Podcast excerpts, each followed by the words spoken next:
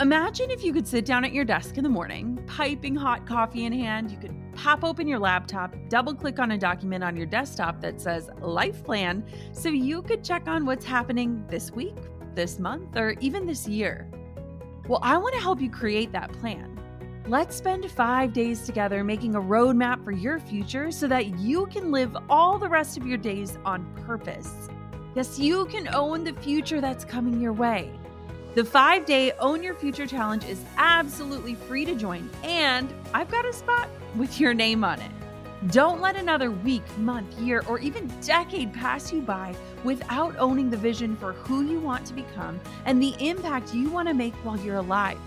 This is five free days of learning from incredible world leaders, helping you to uncover who you truly are and leading you to craft a roadmap and set goals aligned with the future meant for you.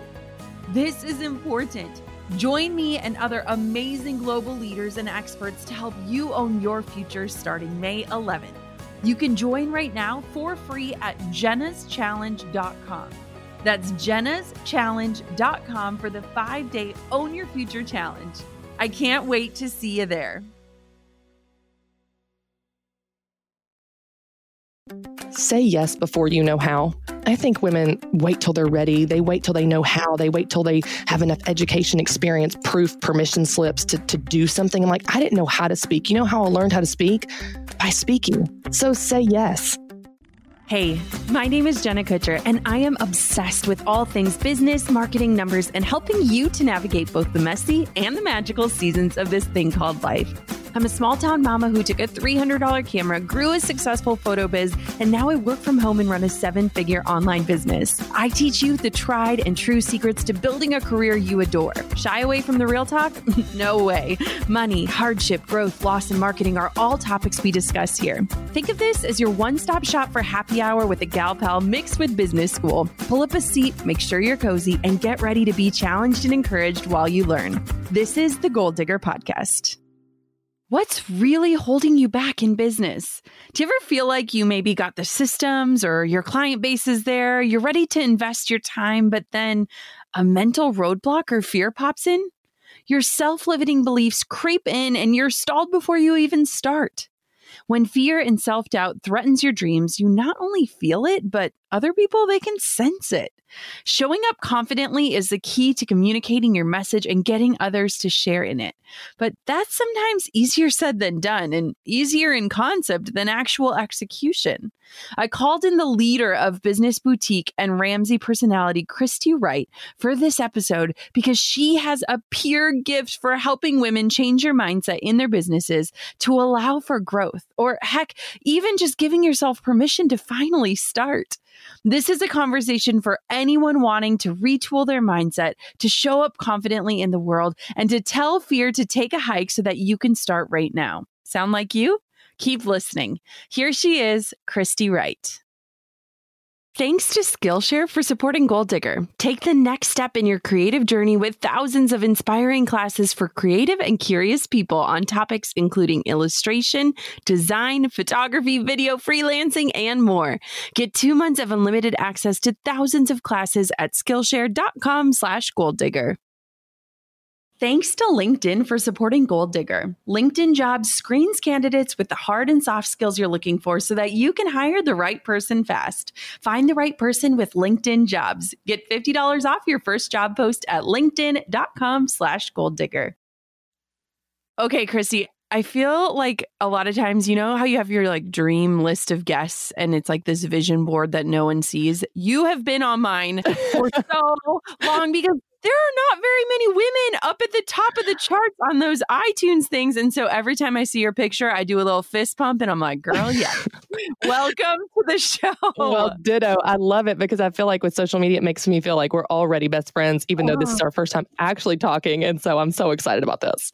Oh my goodness. Okay, so I know your story, but for those who don't know it, kind of walk me through who is Christy Wright and how did you get to where you are today? Well, it's so fun because I think that whenever I, I look back at my life and and certainly some of those, you know, pivoting moments, there's pieces of my story that I thought at the time, Jenna, were just completely wasted. You know, like it was a coincidence or it was just in vain or it was just a really hard season. And it's amazing how now, in hindsight, there were elements of my story that play into what I'm doing today that I could have never known at the time. So, for example, when I was little, my mom started a little business to raise and support me. She was a single mom. Her and my dad split when I was six months old, and that was not a part of the plan. And she had $64 to her name.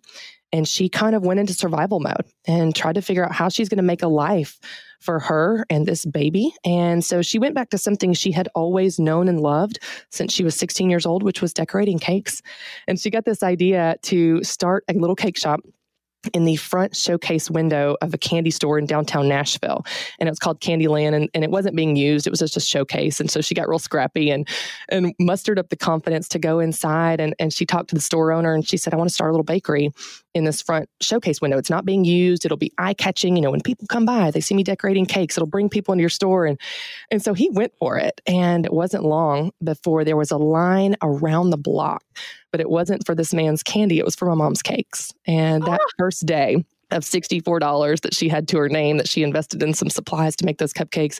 She made 64 more dollars and then started earning a profit from there. And it's crazy because now, 36 years later, mom is still in business and oh she's gone through 14 location changes, tons of employees, thousands of customers, hundreds of thousands of cakes. But that whole experience was the backdrop to my childhood. And so, anyone listening right now that has a single mom or is a single mom, you know, you're just doing the best you can to make it. And so that meant that mom took me to the cake shop all the time. I spent more time in the cake shop with her employees than I did at home with my friends. And so she would pull me out of bed at two and three in the morning, you know, to go down to the bakery to bake the cakes for the day. And, and what she would do, Jenna, she would get like these big comforters from the 80s, you know, that had all the geometric shapes. and she would pile them up on, she had pallets of 50 pound bags of powdered sugar and flour. And she would put those comforters on them and make me a little bed. And I would go back to sleep until it was time to go to school. And then she would take me to school and I had the smell of flour and sugar in my hair. And, you know, I mean, I just, that was the backdrop to my childhood. But why that's significant now is because that model for me of seeing a woman surviving, seeing a woman make it, seeing a woman make the most with the cards she was dealt absolutely shaped me into every part of who I am today. So I never grew up wondering if I could do this or that. It was just which thing I was going to do. So I've had this this zest for life, this aggressiveness of I can make anything happen. And it wasn't because I had a perfect childhood where I went to a private school and I lived in a bubble and everything was provided for me. It was because I was in the struggle with my mom and every struggle we overcame together and that showed me that anything life threw at me, I could handle it. Where there is a will, there's a way. And so that was so shaping for me as a young woman, as a child, as a teenager, working in her cake shop, doing deliveries downtown, seeing how she treated homeless people in the street, seeing how she treated her employees, seeing how she, you know, helped out the mom that came in and dropped her cake immediately as she walked out because her hands were full with kids and my mom made her another cake and didn't charge her. All of this. Mom didn't have to teach me these life principles. She lived them right in front of me. And that shaped who I am. And, and it's interesting because then as you fast forward, to later in life, you know, I, I, went to school for business and then worked in nonprofit for a few years. And when I was feeling burned out and ready to switch jobs, I really prayed about that and, and felt God leading me to work here for Ramsey Solutions. And I and I started as a project manager. So I was like doing kids' piggy banks and books and Bible studies. And I mean, just project managing, nothing fancy. It was an entry level job. And it's crazy because that was in 2009. Well, in 2010, Dave's daughter, Rachel Cruz, was booked to speak at this conference all summer. And so she was just graduating college. She's a little younger than me, and she was going to come on board and kind of be the face of our youth and teens. And so they had signed her up for this conference. It was 20 dates all across the country in different cities, different small towns. And so somehow in this spring of 2010, I inherited the whole partnership arrangement.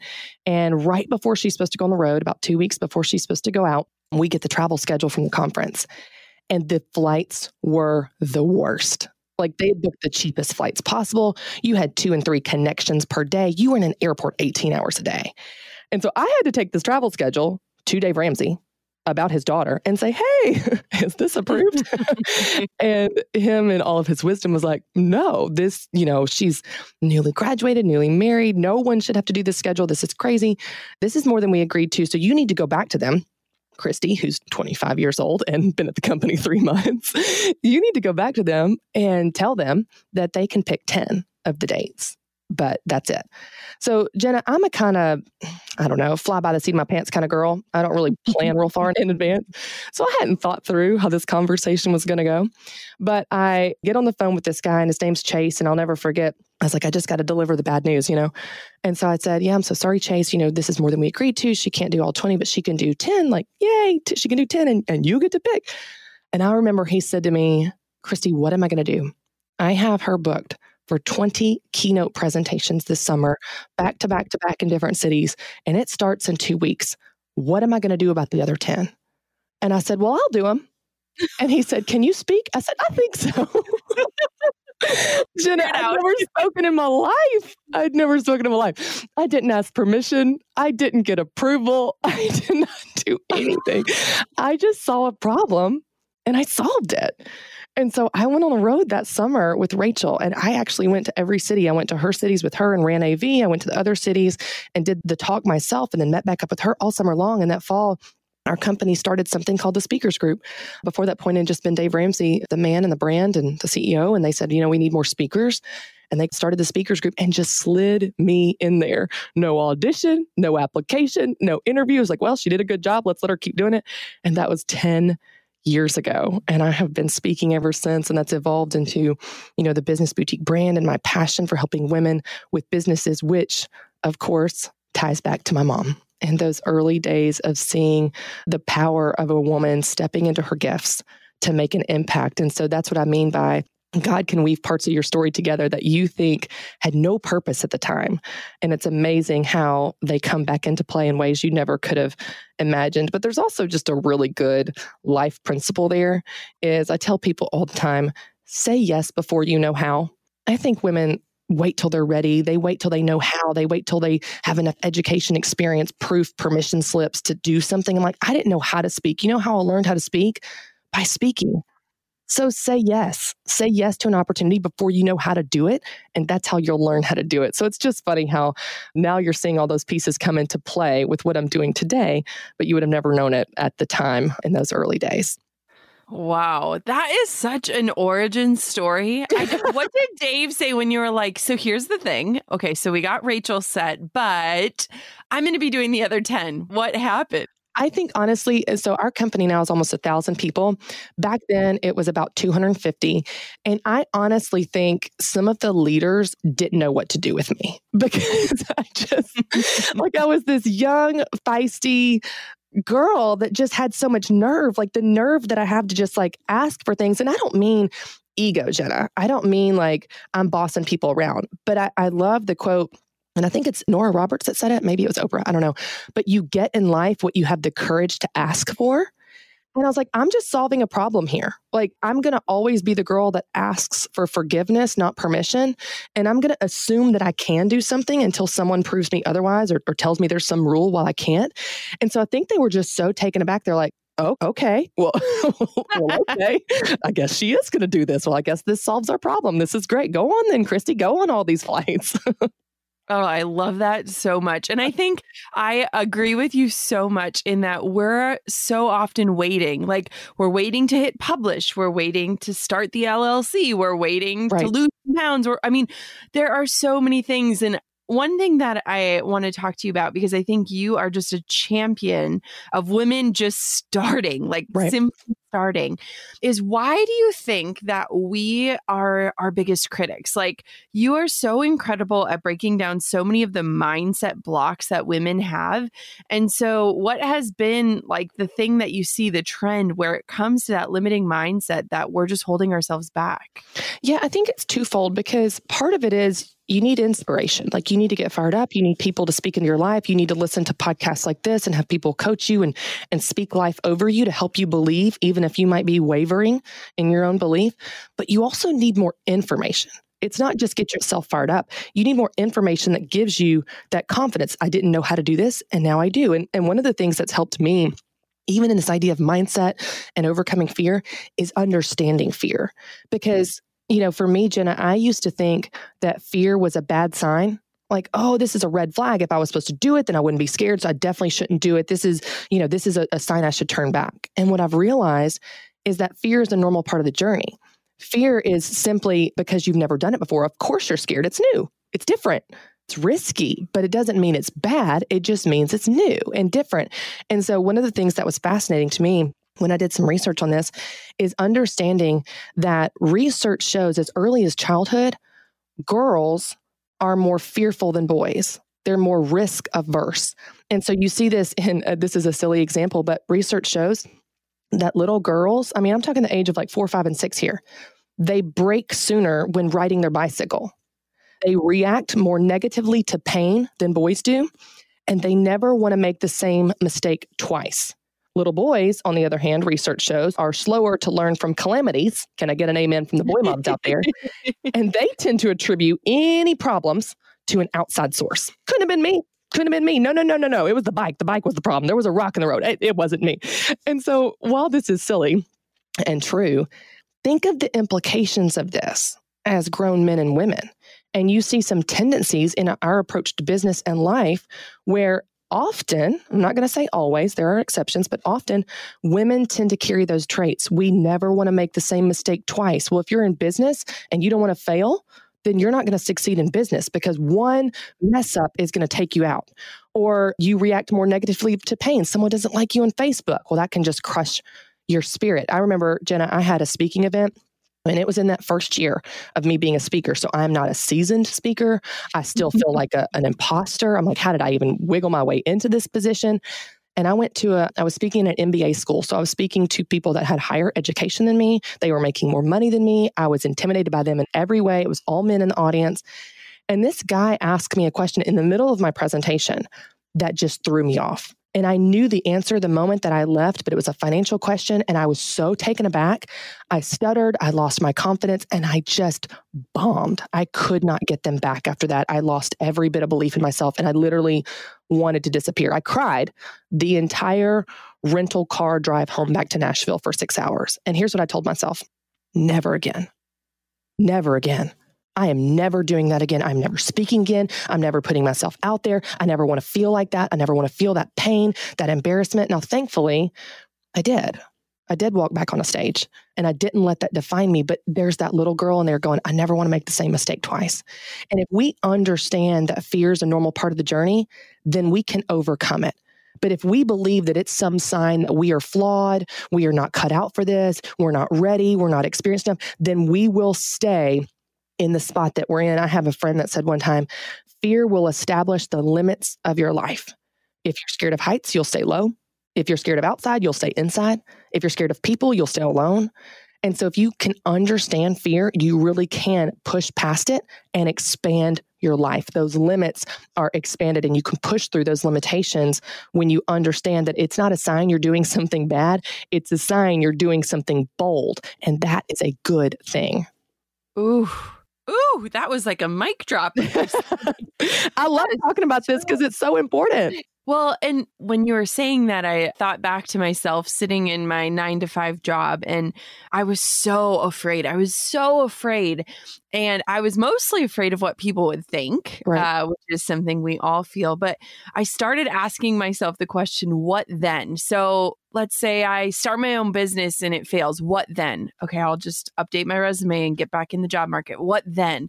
I'll take on interviews. I have experience. And it almost like lets fear loosen its grip on you when you start to realize, like, I am smart enough to have an action plan to figure this out. Like everything is figure outable, like Marie Forleo right. says. Like we are brilliant women and we can figure out what's next. When have we never not done that? And so right it's like, why do we give fear such a tight hold on our hearts and our dreams and what we choose to do with our days that are so limited? I love how you said that about we know how to do this because I just I put this on Instagram recently, but I was out on a hike with my boys and my my baby girl, and I didn't have a hat and it was really cold, you know, for her ears. So I took a burp cloth and just wrapped it over her head and tucked it in the sides of the baby carrier on my chest. And I put this picture on Instagram and I was like, Do you know what you do when you don't have something you need as a mom? You improvise. Like a burp cloth becomes a hat and Aquaphor becomes your lipstick and you just roll with it. Like you don't throw in the towel and say, "Oh, I'm not cut out to be a mom. I guess I just I guess I just I guess I'll never make it." See, I knew I wasn't made to be a mom. No, you just improvise. You just figure something else out. But why don't we do that in business? It's amazing. One one sidestep in business, we're like, oh, see, see, I was never cut. I knew, I told you, I knew I could never do this. I'm like, no, you have these skills, women. You have these skills to improvise and be resourceful and scrappy and figure it out. You can apply those skills to business. You already know how to do this, especially if you have kids. You're doing this every day. Just transfer those skills to business because I promise you, it works there as well. You don't have to throw in the towel. You can figure it out. Mm, so good. Okay, one thing that I love about you is that you don't shy away about talking about money and numbers and all these things that women are taught to just be quiet about and be meek about. And when I think about starting your business, I think that's one of the hardest times where you have to be resourceful right. because you likely don't have resources. So, what do you think is the number one mistake that people make financially when they're starting their business and just starting out? Well, I'll tell you in my world, you know, we talked about this before, but I think my sweet spot is helping people get started. So I think in my world of kind of the starters, the biggest mistake is not treating it like a business. They treat it like a hobby. They're like, I'm not making any money and I haven't made any money in my business for, you know, two years. I'm like, sis, you don't have a business. You got a hobby. A business makes you money. A hobby costs you money. And so if you want this to be a business, it means you treat it like a business. It means you're trying to get your revenues up and your expenses down. But because we, you know, feel kind of insecure about it and we're like, well, I don't really know if I'm cut out for this. I'm just going to test the waters. That's fine if you baby step your way into business. I love that. I love helping people do that. But then they go out and they're like, well, I need a new computer and I need some new desk accessories from Target. And I'm like, this is like me senior year of college when I needed interview mm-hmm. clothes and a briefcase because I, I was going to get a real job. I'm like, no, I had perfectly fine clothes. I wanted to justify that I was doing this thing. And often we do this, we go buy stuff to show that we're doing it. We get our succulent and our laptop and our coffee mug. And we're like, listen, that doesn't make a business. Money does. Money makes a business. And so I just help people figure out how to treat it like a business which means often especially for for people starting out it means figuring out what a valuable a accurate price is for your product or service and there's some there's some variables there. It's going to be a range. It's not a perfect science but there's often you are not charging enough. 90% of the time the women i work with are not charging enough. And then it also means getting your expenses down being smart about the time you're spending the money you're spending so that you can actually have a profit. And that profit is a reflection of how your business is doing. And so I help them understand taking the emotions out of it and treating this thing like a business so you can actually stay in business. Yes. When you said that, one word that just stood out to me, and it always does, is time. And I mm. feel as women, we have no idea what an hour of our time is worth. And so when you talk about the difference between a hobby and a business, so many people are doing this thing and they're like, well, it's not costing me money, but they don't realize that it is costing them time. So, what do you say to women that don't know what an hour of their time is worth? Because nowadays, I am literally outsourcing anything in my entire life that I possibly can because I know what an hour is worth for me. And I know whether that's an hour I'm spent reading Conley a nighttime book or an hour I'm spending working. I know what that's worth to me. But I feel like women, we undervalue our time so significantly that we are willing to just waste our time and we don't look at that as a loss. Absolutely. And it's amazing too because they may calculate the time of like, okay, here's how much time it takes me to to deliver the actual service. So I'm a fitness coach. It takes one hour to meet with the client. Okay, what time does it take for you to prepare that session? What time does it take to put your notes together that you're going to email them later after the session? You have to consider all the time that goes into serving that one client. And that's how you come up with the amount of time that actually goes into something. But, you know, Jenna, this goes back to what we were just talking about. It goes back to believing in yourself and the value of what you have to offer. Because if you don't believe in yourself, no one else will. If you don't believe in your business, no one else will. If you don't believe in your worth, no one else will. I help women with this even at the business boutique event. I'll go through some kind of some role play because what I see is It's even in how we talk about our business. It's even in how we talk about our price.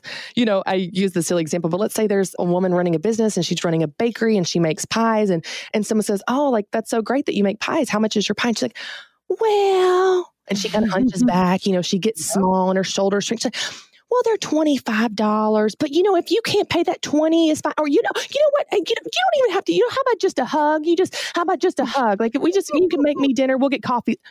Women, mm-hmm. you are talking yourself out of sales because you teach people how to treat you. You teach people your value, your worth, and what to expect from you. And they are looking at you thinking, oh my gosh, if she doesn't believe in her business, she knows more about it than I do. So maybe she knows something I don't. Maybe it's not worth $25. Maybe I shouldn't buy from her at all. There's something wrong with this pie. So I just try to help them understand that even if you're faking it at first, even I tell people, you don't have to fake it till you make it, fake it till you feel it. Because you may not feel confident the first time you tell someone your price, but over time, confidence is a muscle. The more you exercise that muscle, the stronger it becomes, and that confidence becomes authentic. But at first, maybe you're faking it a little bit and you hold your head high and you smile, even if you're nervous and your heart is racing, and you say, My pie is $25. I would love to take your order. Does next week work for you?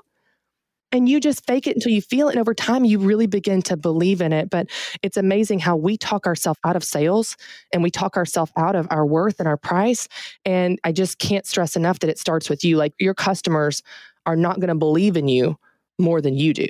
They're looking to you to teach them your worth and what to expect from you. And so, even if it means that you are getting coaching, mentoring, inspiration, information from other sources to build you up to be able to take that to the marketplace, you got to get it from somewhere else because you're not going to get the validation from the market. They're looking to you to teach them what to expect.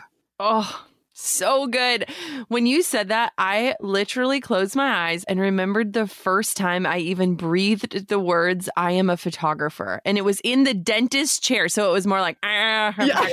but I remember probably because her hands were in my mouth that I couldn't say, well, I'm an executive team leader and I'm a photographer right. on the side. But I remember like saying that and not adding some caveat or disclaimer and right. being like, oh my gosh, I just did it.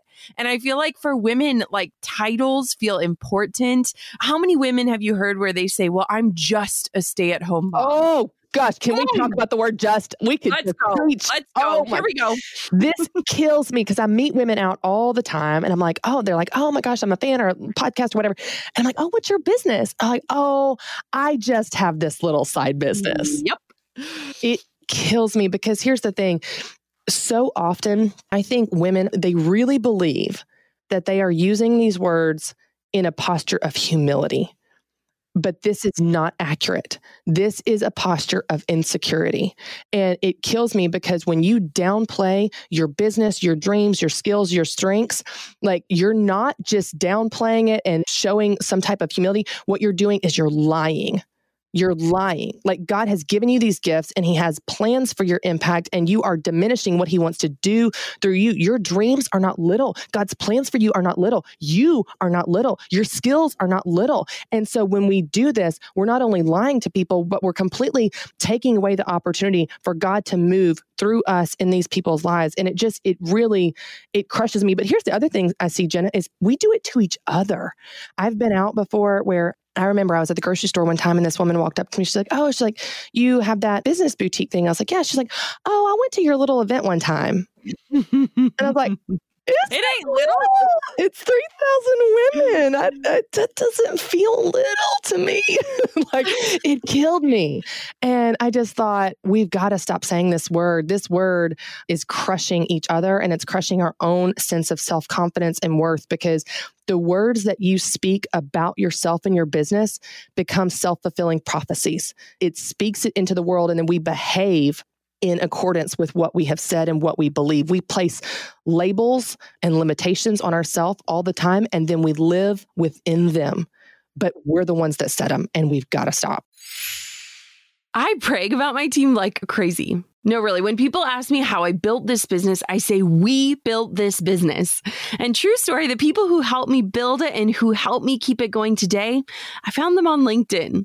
LinkedIn Jobs screens candidates with the hard and soft skills you're looking for so you can hire the right person fast. Things like collaboration, creativity, adaptability. LinkedIn looks beyond the work skills and puts your job post in front of qualified candidates who match your business requirements perfectly. That's how LinkedIn makes sure your job is seen by the people you want to hire, like people with the skills and qualifications and other interests that will help your business grow. It's no wonder a person is hired every eight seconds with LinkedIn and why companies rated LinkedIn jobs the number one hiring platform for delivering results and quality hires. Find the right person for your business today with LinkedIn jobs. Get the first $50 off. Just visit LinkedIn.com slash goal digger. That's LinkedIn.com slash goal digger to get $50 off your first job post. Terms and conditions apply. Here's something you'll hear me say over and over and over again this year self education is the future. Whatever you need to learn, you can teach yourself with the help of online classes from Skillshare. It's an online learning community where millions come together to take the next step in their creative journey. Thousands of inspiring classes for creative and curious people on topics including illustration, design, photography, video, freelancing, and more. It's time to explore new skills, deepen existing passions, and get lost in creativity creativity.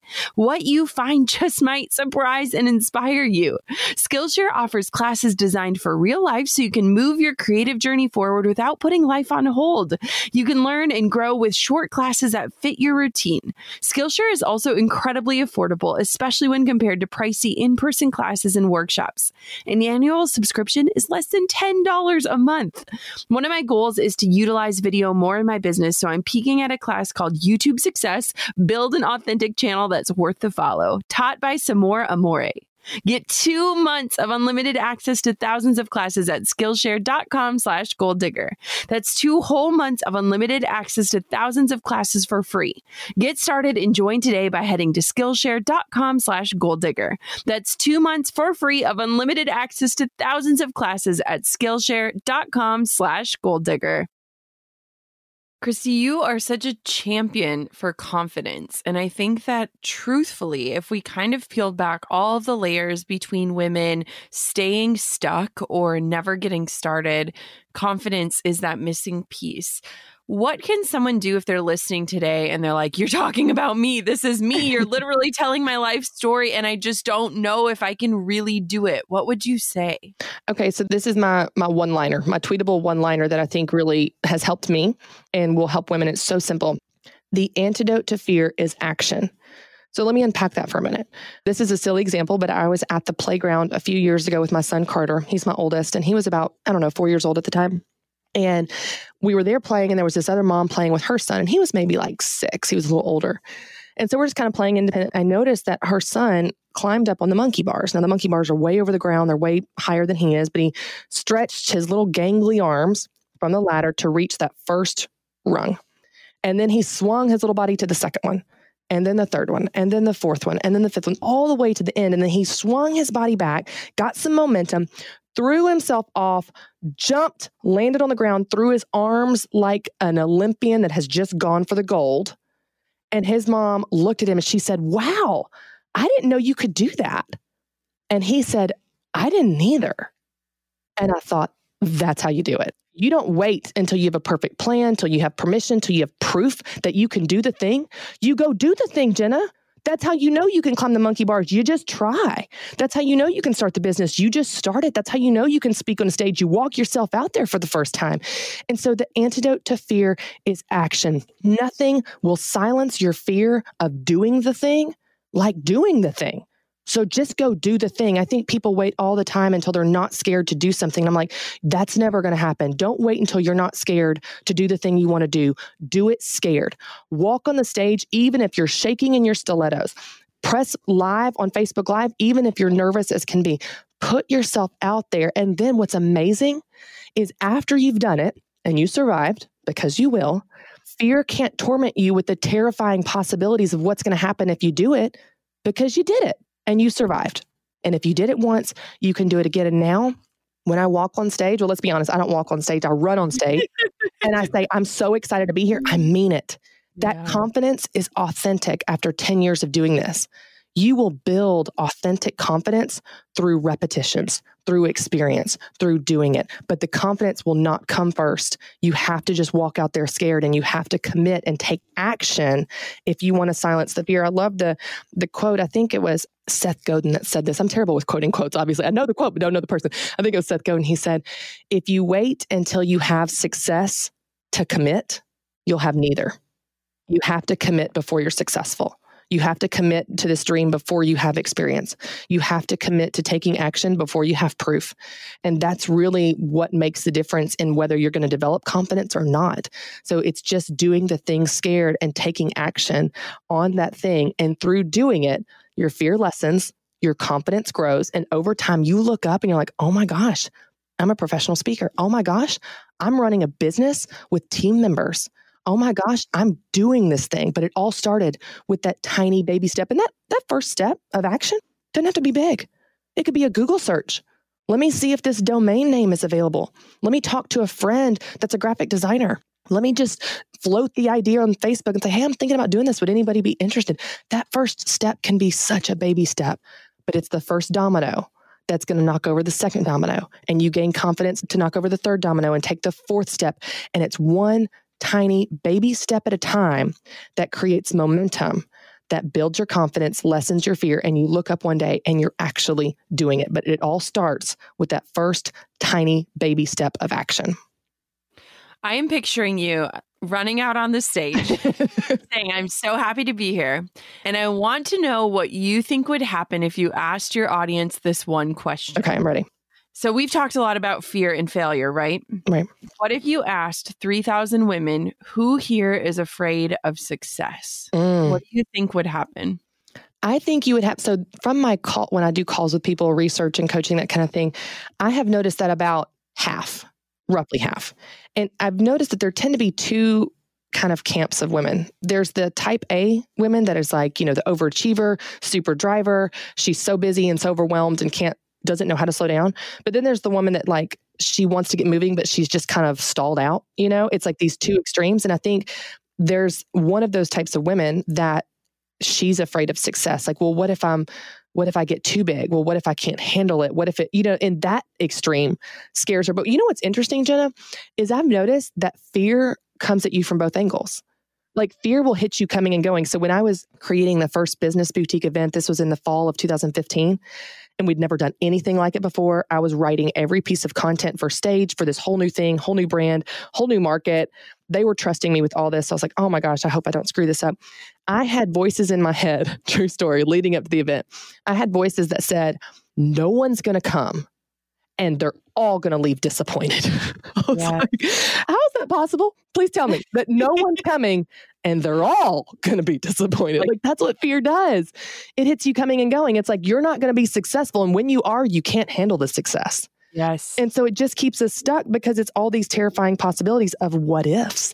And so I love that you asked that because that's a very real fear for some women. But again, it's one of those things where you don't know till you try. And then, even once you become successful, which is a great problem to have, you get to control the dials. You get to control the clients. You get to control the growth. You are in the driver's seat of this business and your life. And so, if you want to tone it down, you tone it down. If you want to raise your prices, you got demand flying out the roof, raise your prices, serve less people, make more money. You can control this thing because it's your business. You don't just have the right to, you have the responsibility to. Yeah. I've never asked this question, and I think you are the perfect person to ask. But how has your relationship or your definition of success changed and evolved as you've grown as a woman, as a mother, as a wife, as an entrepreneur? What has that looked like in the different seasons of your life? I love that question. And it's interesting because it has. It definitely has. You know, when I was in my early 20s, I was all about living my dreams. And as crazy as it sounds, my dream at that time was to live on a farm. And I did. And I had a horse boarding business and all the animals and fainting goats. And I did the farm thing, which is another podcast for a different day.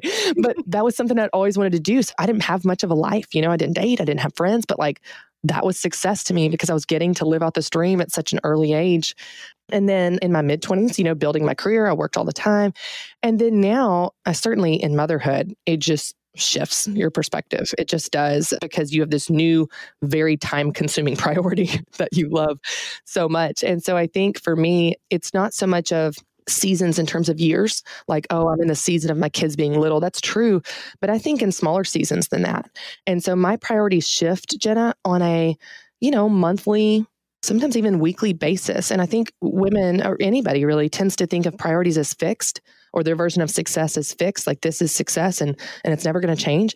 And i love how you ask that because i think it does change depending on the season that you're in and your priorities will reflect that. So in the spring of 2017 my priority was getting my book out and i was on the road all the time and i didn't see my family much but then that summer i didn't work a lot. I hung out with my kids and went to the playground and I think there's this ebb and flow to our lives that we are allowed to focus on different things at different time and and figure out what our priorities are and what our version of success is. But now I think for me, the hardest thing to do right now is not tap the brakes on the business side of things. I think I've gotten more comfortable as I've gotten older and gotten more perspective doing that. I'm not in such a hurry to, to have it all and have it all right now.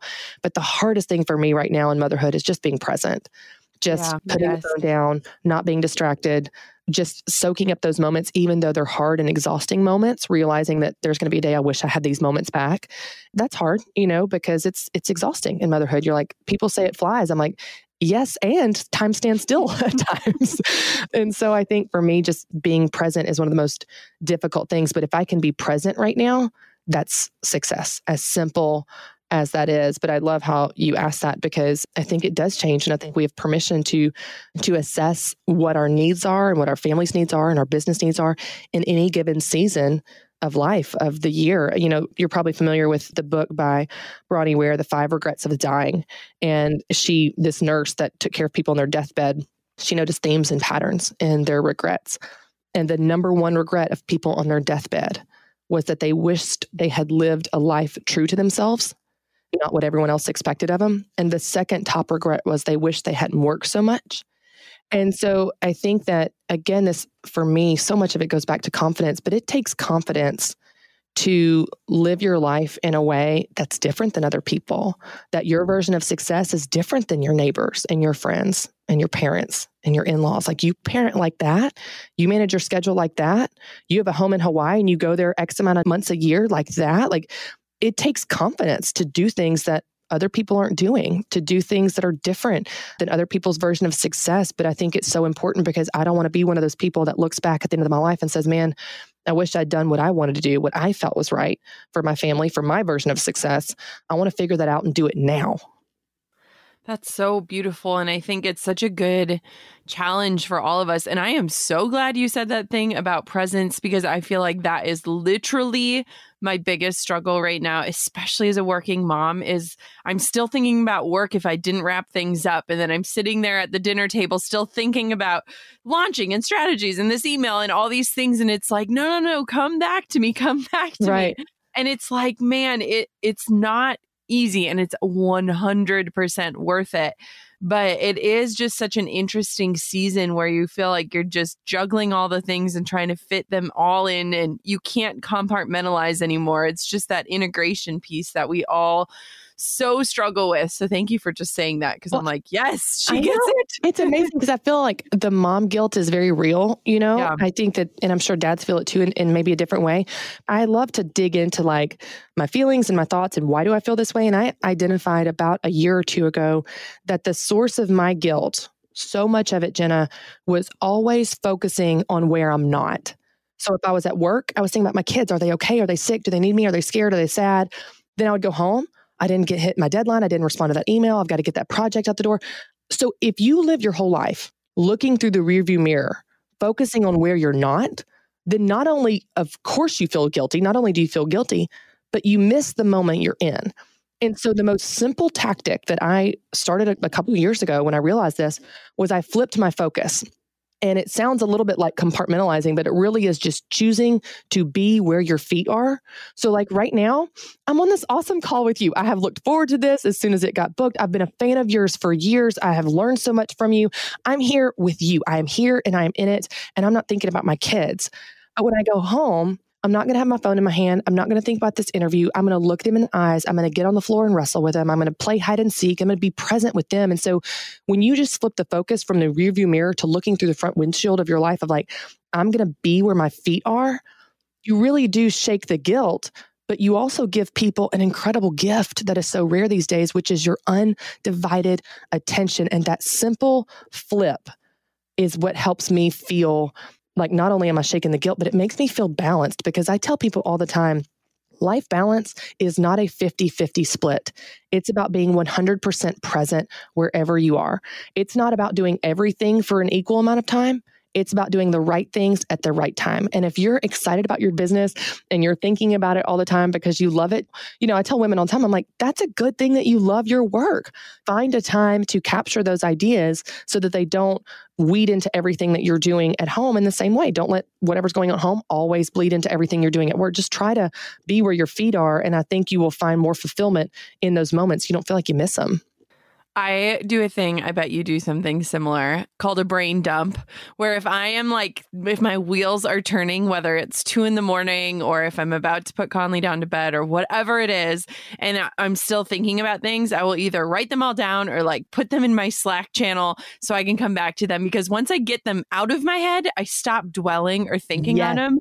But it's like, even if it's like a Sunday night and I'm like, okay, no, I shouldn't be working right now. I'm like, okay, if I just spend 10 minutes getting all of these thoughts out of my head, so I'm not thinking, oh, I got to remember this tomorrow, I got to remember this tomorrow, then I can like take a deep breath. It feels so good. It's so true. And actually, research shows that our brain is wired that way. The book, Getting Things Done, he says, your brain is for having ideas, not holding ideas. Mm. And I love that. That's why we're stressed and it keeps us up at night, is because it's trying to hold on to this thing that doesn't want to lose it. The moment you put it on paper, it's like, oh, the paper's got it. I'm good. I can move on. I love that. That's so good. Okay, now I'm just going to really take that science home with me. Christy, what are you excited about? It's a new decade. It's 2020. We're in that first quarter. Like, what are you excited about for this year? Yeah, so it's fun. We're right in the middle, kind of in a transition. And, and it's, I don't want to say it's a pivot, it's more of an expansion. And so, one of the things I love helping women do in their businesses, and I know you do as well, is responding to the marketplace. So, you know, that's what business is it's a conversation with the marketplace. You never set it and forget it. You're always iterating and changing and responding. And one of the things I've seen, Jenna, over the last probably two years is I have a lot of women that come to the Business Boutique conference, that listen to the Business Boutique podcast, that read the Business Boutique book, and they don't have businesses and yes. they don't want them. And I'm amazed by this because I'm like, well, that is weird because, you know, the whole brand is business. and so what are you doing? And what I'm finding is so many women, you know, they'll, I used to, you know, meet people out and about and I'd say, oh, what's your business? And the more that I started hearing this response, oh, I don't have a business, I just really like learning from you. Oh, I don't have a business, but you've helped me reach goals. Oh, I don't have a business, but you've helped me overcome my fear. Oh, I don't have a business, but you've helped me, you know, advance in my career. And so I started really feeling this stirring in my spirit of maybe God is asking me to help women in more ways than just business. And so I'm really excited because this spring we're rolling out some things in addition to Business Boutique. It's not going away, but we're just going to go into some spaces that are going to allow us to help women in more ways than just business. A lot of personal growth and, and development in that way. And I'm overcoming fear and life balance and reaching goals. And I mean, we know anyway that it's not just business, it is personal. You don't have just a business life and a home life, you just have one life. And so often we have to help each other, you know, in both areas to succeed in, in each of them. So I'm really excited to see what God is doing as we are responding to the market instead of women. It's almost like we have this table that is a table where we're talking about business and women are coming in saying, Hey, can I pull up a chair here? I don't have a business. And instead, we're going to say, You know what? There's already a seat for you at this table. There's a spot for you and a place for you. And so I'm really excited about that. Ooh, that's so exciting. It's so fun to like evolve and watch that evolution. And I just love all the different iterations that we can show up in in our lifetime and that we never have to box ourselves into a corner. That's so exciting. I'm so excited for you. Thank you. Thanks. Thanks. I'm so excited too. Oh, so where can everybody connect with you, learn more about you, tune in, check you out? Give us all the places. Oh, yeah. So businessboutique.com is where all the things are now. And then on Instagram, you know, Instagram, Facebook, all the things, but Instagram is probably what I use the most, which is at Christy B. Wright. Thank you so much for coming on. I feel like I get to check a little line item off on my bucket list for interviewing guests. And thank you for everything you put out into the world. It is just such an extension of who you are. And I think that you standing in your truth gives all these women this like idea of what's possible for them, which I think is just incredible. Well, Jenna, I've been a fan for years. So seriously, just the model, we were talking about this even before we went live, but the model of women championing women, you're just a perfect example of that. And it's just so fun to be alongside you and, and lock arms with you and, and hoping doing that for others. So thank you. Thanks for having me. I feel like if you were just listening to that episode, you could have a million tweetable lines from Christy. She just preaches truth in a way that I haven't experienced in a very long time. I love how she made you feel ready to answer the call to do more, to chase more, to go after your boldest dreams, and to also not feel alone in some of the feelings you're feeling. Like, you know, when somebody finally communicates those thoughts that you've been having in your head for the last week or month or year or even decade, and you suddenly feel like, whoa, it's not just me. Other people feel this way too, and they push past it. I'm so grateful to have had this opportunity to have this conversation with Christy and every conversation we've ever featured on the Goal Digger podcast. I don't know if you guys know, but this show is my greatest honor and privilege. Thank you so much for tuning in to another episode of the Goal Digger podcast. And if you have a quick second and you haven't yet, could you leave us a review? I know it sounds so small and insignificant and silly, but they truly do make a difference. And if anything, it's like a love note from you to me or from you to Christy for coming on the show. Seriously, just hit pause and leave a review. It only takes a few seconds. Until next time, goal diggers, keep on digging your biggest goals. And thank you so much for hitting play on another episode of the podcast today. I'm over here giving you a virtual high five because you just finished another episode of the Goal Digger podcast. Did that go by way too fast for anyone else? If you want more, head over to goaldiggerpodcast.com for show notes and all the discount codes from today's sponsors. And if you're looking for a new crew of movers and shakers like you to bounce ideas and ask questions, be sure to join my exclusive community for goal diggers on Facebook. The link's waiting for you at goaldiggerpodcast.com.